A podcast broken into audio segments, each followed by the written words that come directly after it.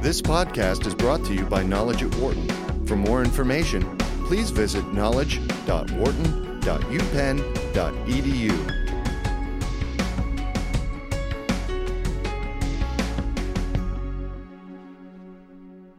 In today's economy, retailers are hard pressed to increase revenues. Among the biggest challenges they face is matching supply with demand. In The New Science of Retailing How Analytics Are Transforming the Supply Chain and Improving Performance, Wharton Management professor Marshall Fisher and co author Ananth Raman argue that retailers have the data they need to manage supply chains more efficiently and increase sales and profits.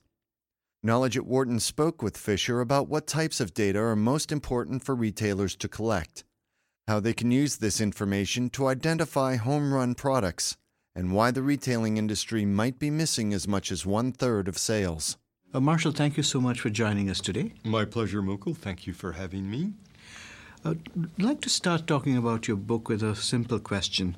You know, you say that retailers often fail to match supply and demand. What are the consequences of that failure for them?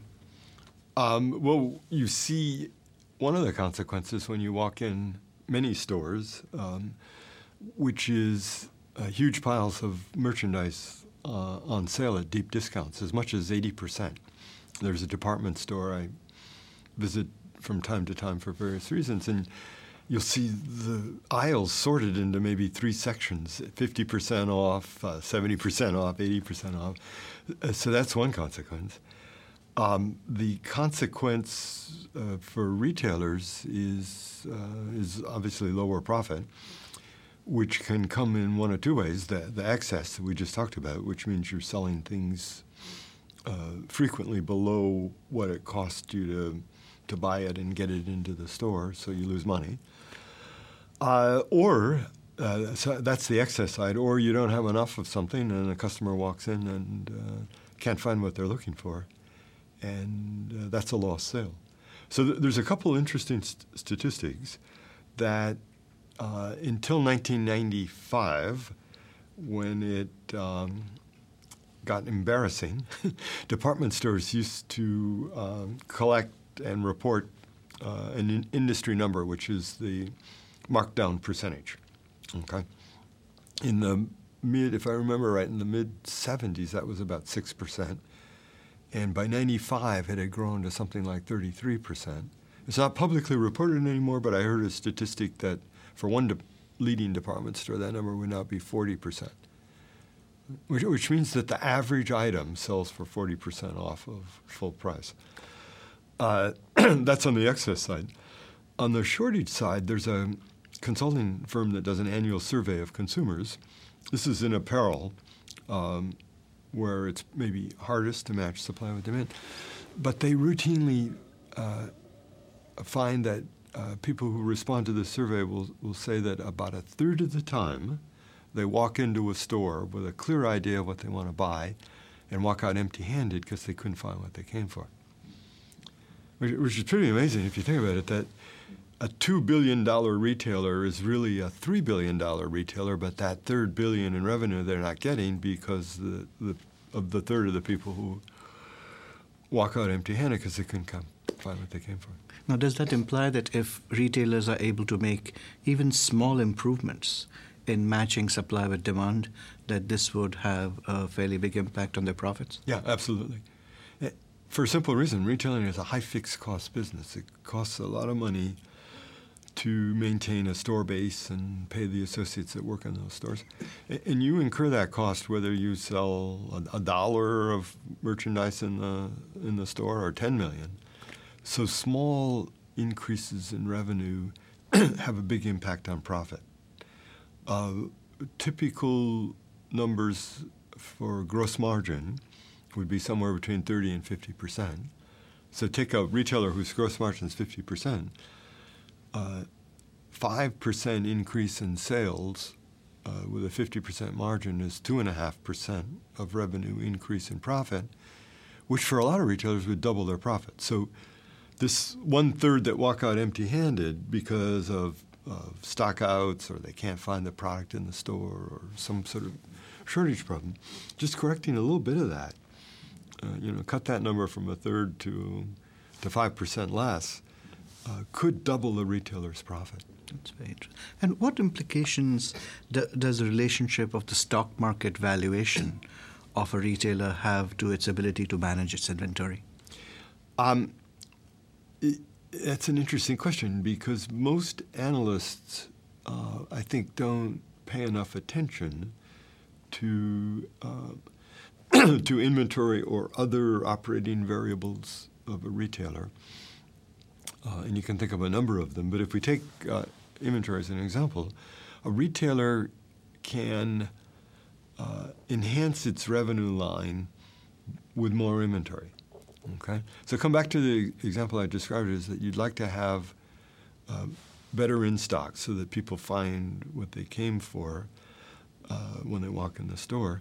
Uh, the the best the, the, the right way to accomplish that is more effective management of your inventory, better forecasting, uh, you know, better analysis of the margin of error around the forecast so you can risk adjust. The heavy-handed way to accomplish it is just jack up your inventory levels, and, you can uh, improve in stocks with a in inefficient process. A retailer who does that will see an increase in revenue, but it's not a real improvement in the effectiveness of their performance. But it can look that way to the stock market. So if the market doesn't take into account the relationship between revenue and inventory, uh, they can be fooled that a retailer is, having a good year when all they're doing is uh, forcing sales by by uh, pumping excess inventory into an inefficient system. No, that brings Does that make sense? Yes, no, absolutely. It's, it's, sort of a subtle, a little bit complicated idea, but yeah, no, absolutely. Uh, in fact, uh, that that uh, brings me to uh, one of the really interesting points in your book, where you note that reta- many retailers are drowning in numbers but lacking in insight. Uh, how do you think they can correct this problem? Uh, well, well, that was actually a poster on the door of a woman that we worked with who was the vice president for uh, merchandising technology, I think was her title. And the quote was, We're awash in data and starve for information. Interesting. Yeah. Well, the short answer to your question is they should buy this book and read it and implement the results because uh, that's essentially what we tried to do in this book is report about 10 years, more than 10 years of, of experience we've had working with retailers who, who were awash in data but starved for information and helping them to interpret uh, all kinds of data, starting with POS sales data, uh, customer satisfaction surveys, and um, demographic data about their stores. Um, if you think about what would cause you to be awash in data but starve for information, um, there are many things, but I'll mention a couple. One is, one is a lot of retailers until recently have not had sufficiently granular data. This may surprise you, but an apparel item, this shirt I'm wearing, what they would see is sales of this shirt for the entire chain across all sizes. Okay, they would not see the sales of this shirt in a medium in XYZ store last week. Uh, so they're left to, to guess uh, the level of in stocks across the stores. Uh, they're left to guess as what is the right size mix. So, so that's point one. Is until recently the data was was too aggregated to be useful. You need at the microscopic level. How is this shirt selling in the Iowa store in a medium today? the second point is that it's not enough to, to, to know whether an item is selling well, whether it's hot and you want to get more of it. It's not enough to know its sales level. You got to know its sales level and other conditions that might affect uh, uh, the sales of that product. Competitive activity, weather, uh, how it's priced, how it's presented in the store. Is it well presented or is it somehow hidden in the back room? Uh, and so most retailers uh, don't collect that data, they don't interpret it. Uh, so you need to look at sales and a handful of factors that are sales drivers in order to accurately uh, predict from how an item is selling, how it will sell in the future. Those are a couple things. I could go on and on and on, but it's it's uh, doable, but but non-trivial to look at the, the, huge amount of data retailers have available to them now and make sense out of it. But but you can, and, and then it's very powerful. Well, one of the things that makes it powerful is uh, you also mention in your book how retailers can crunch their sales numbers to identify some home run products uh, which they may be missing. Uh, can you explain how, how that how they can do that? Yeah, absolutely. So retailer uh, the retail assortment is the set of products that's in the store at any point in time when you walk in. And retailers will uh, periodically update their assortment. They'll get rid of products that are not selling so well and add some new products that they think will sell better. The uh, and, and you can think about those two decisions get rid of the worst sellers and add some new products, which is the easier.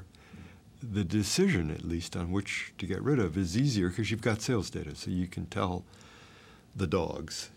You got to be a little careful that that product that's not selling very well is the favorite product of some of your best customers, and if you get rid of it, you not only lose the sales on that product, but you lose the customer and everything else they're buying. It's a it's a serious problem in grocery. Okay, but other than that kind of subtlety, it's pretty easy to figure out what to get rid of. But what to add is harder.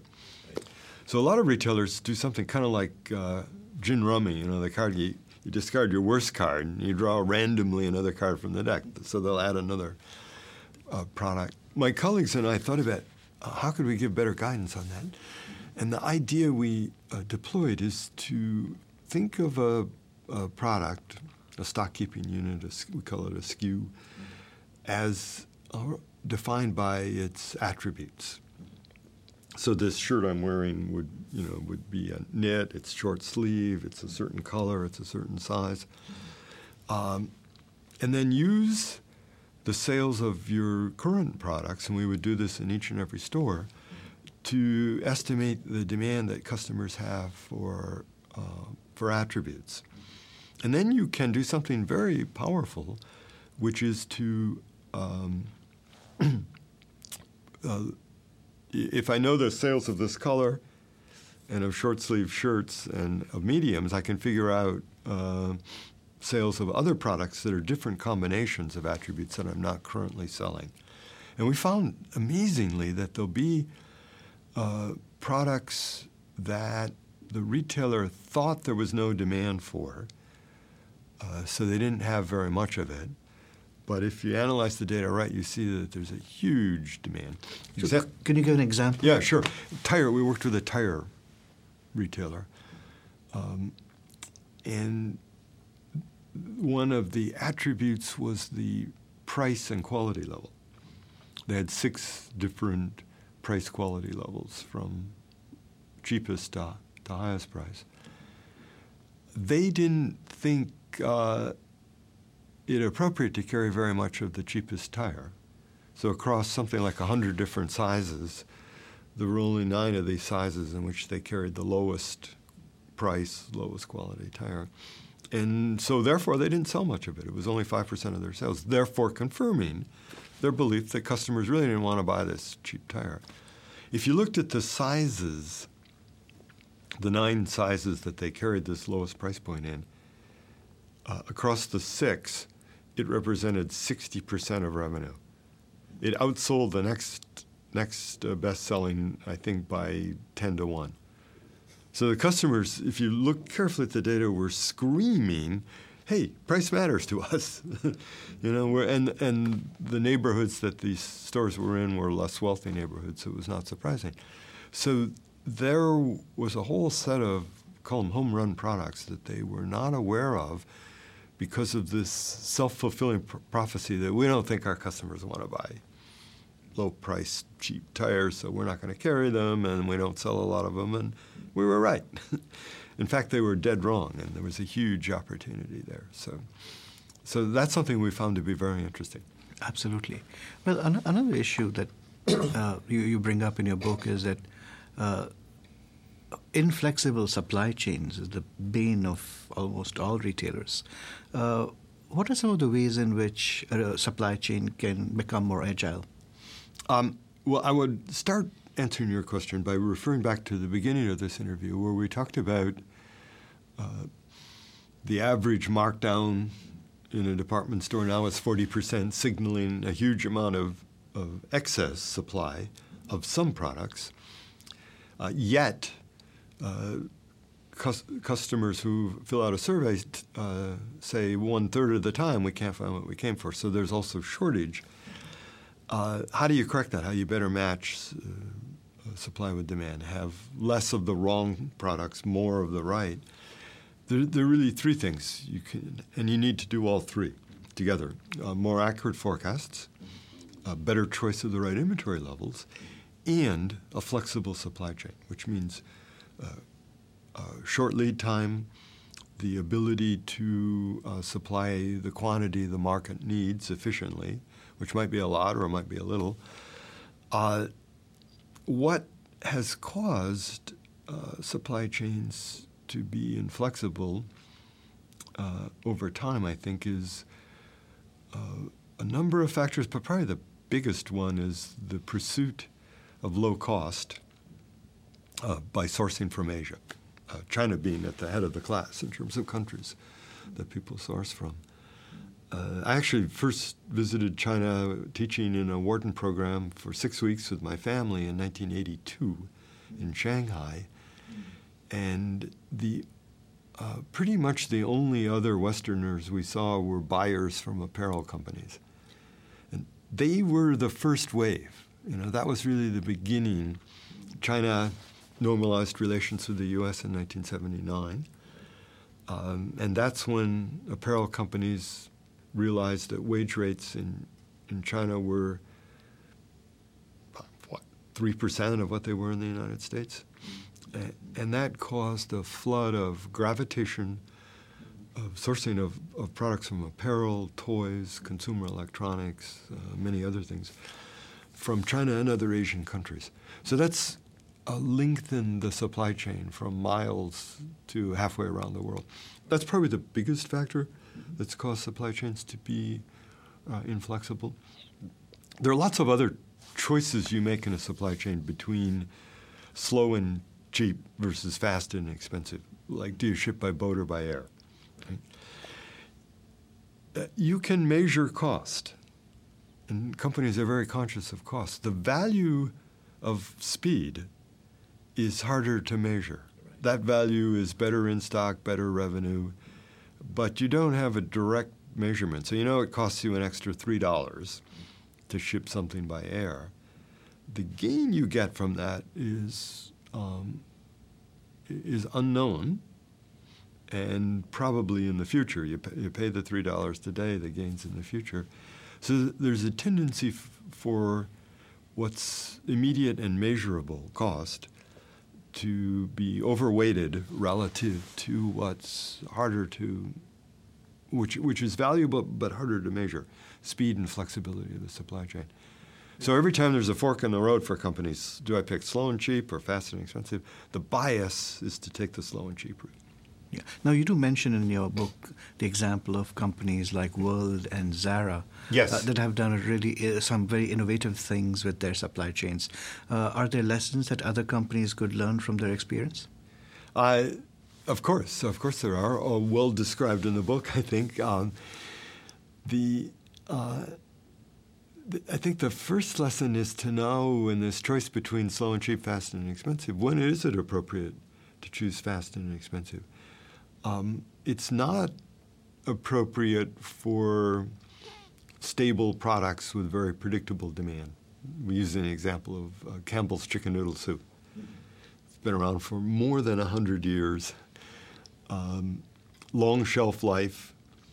Uh, so excess inventory is not going to go obsolete. You'll sell it eventually. You may have to hold it a little longer. Uh, very predictable demand. Uh, you don't need speed and flexibility in the supply chain for that. Uh, you can contrast that with fashion apparel, toys, uh, with this huge spike demand at Christmas, uh, many consumer electronics products, products that have a, a gross margin of 50% or more, so missing a sale is extremely expensive. Uh, for those products, um, you need flexibility.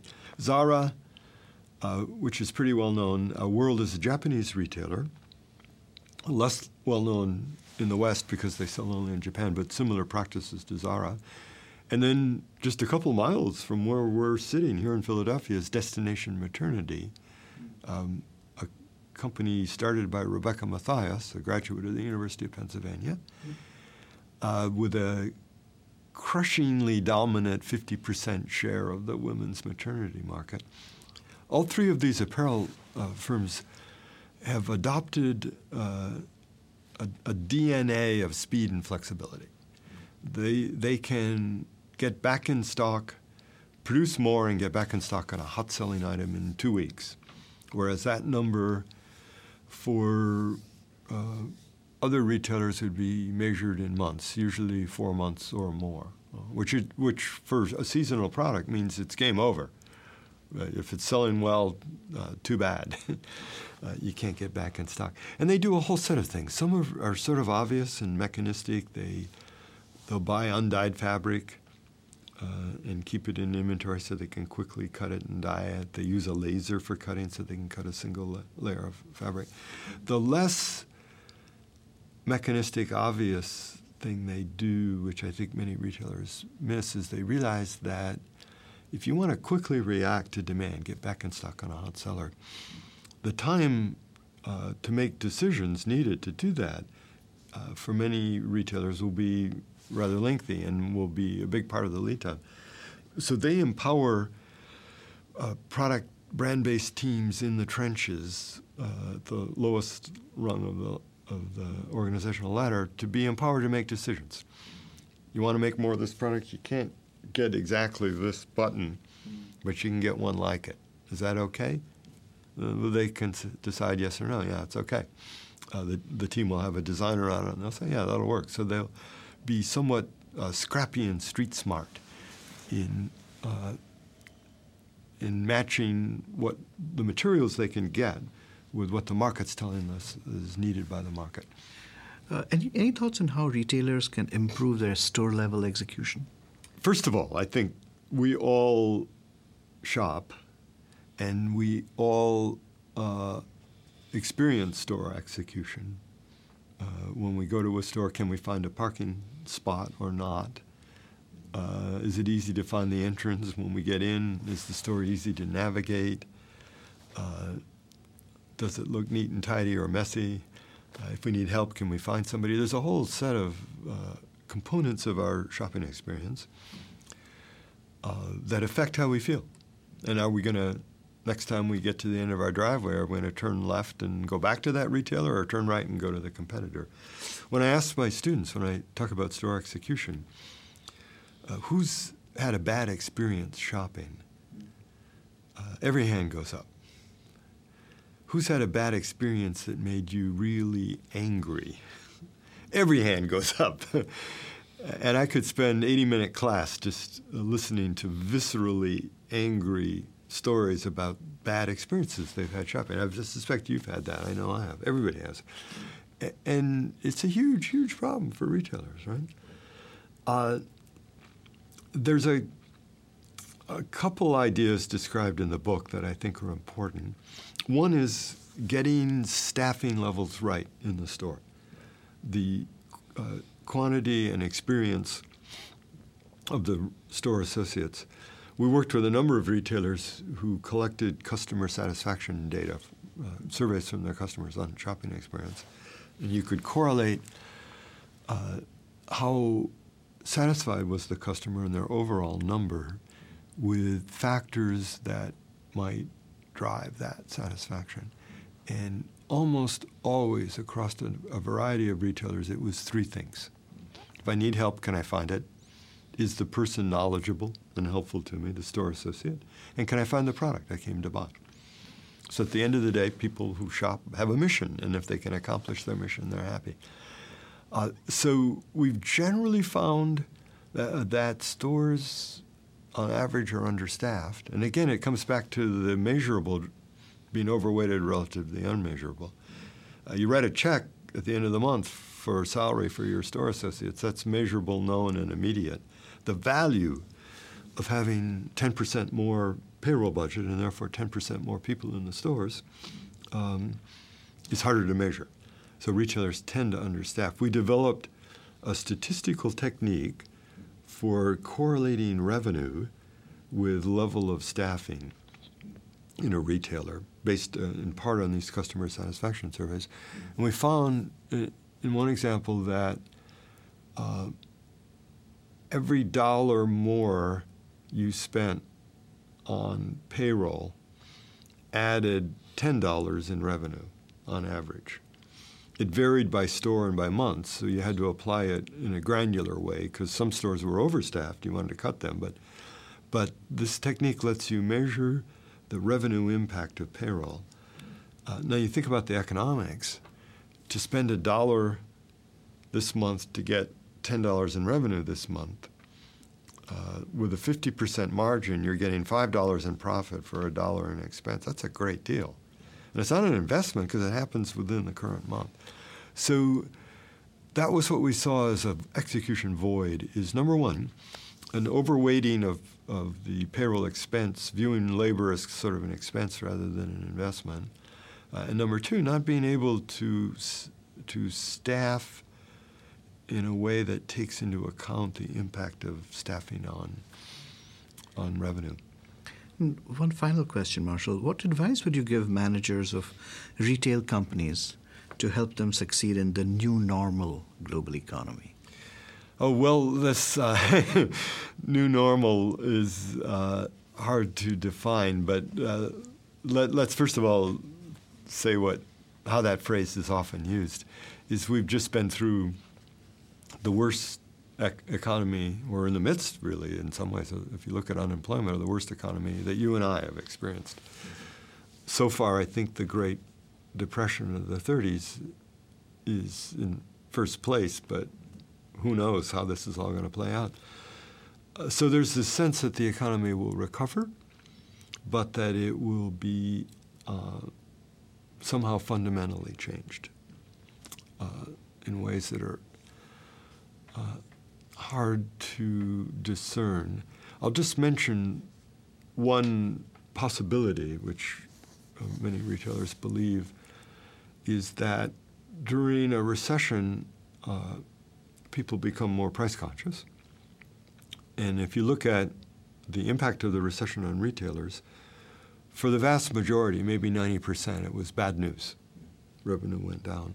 Surprisingly, there's some retailers that are countercyclical, that do better, do as well or better. So who would you guess would be a countercyclical retailer that does better in tough times? Probably the, the discount retailers. Yeah, so who would be at the t- head of the class? The Walmart. Walmart, yeah, right. Walmart. Uh, auto parts retailers. Right, right. right any, any do it yourself mm-hmm. retailer. Mm-hmm. Uh, did as well or better during the recession. Will that persist? Um, is a very interesting question. Uh, and of course, the Wal- Walmarts of the world say, of course it will. Fundamentally, people have changed their buying behavior, and price matters more now. And will, and there's a whole generation that went through this lousy economy, like the Depression generation, and they're going to think about life differently, and they're going to be more price conscious. Um, the other thing that's going on now, and I think will persist for a long time, is deleveraging. People are paying off their credit card bills, which means they're spending less. So there's a great reduction in consumer spending levels. That's going to have a big, big impact on retailing. Great. Marshall, thank you so much for speaking with us today. Mukul, it was my great pleasure. Thank you for having me. For more business news and analysis from Knowledge at Wharton, please visit knowledge.wharton.upenn.edu.